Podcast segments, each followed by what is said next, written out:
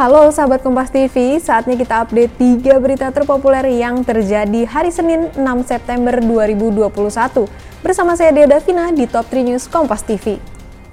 Berita yang pertama, sahabat Kompas TV, sebanyak 10 orang berhasil diamankan di Mapolres Sintang pasca pengerusakan rumah ibadah di Kabupaten Sintang. Berikut liputan selengkapnya untuk Anda.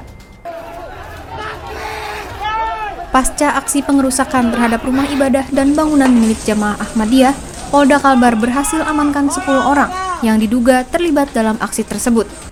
Dari 10 orang yang diamankan, satu orang diketahui menyerahkan diri ke Mapolres Sintang. Polisi menjelaskan kondisi di lokasi kini sudah kondusif, namun pihaknya tetap menyiagakan anggota polisi dan TNI di wilayah tersebut. Melanggar aturan PPKM di DKI Jakarta dan menyebabkan kerumunan, Cafe Holy Wings di Kemang, Jakarta Selatan diberi sanksi penyegelan oleh petugas. Penyegelan tersebut dilakukan selama 3 kali 24 jam, terhitung sejak Sabtu malam kemarin. Sanksi ini diberikan setelah adanya temuan pelanggaran batas jam operasional dan pengunjung yang mengakibatkan kerumunan. Sebelumnya, petugas gabungan melakukan razia pada Sabtu malam di Cafe Holy Wings Kemang, Jakarta Selatan.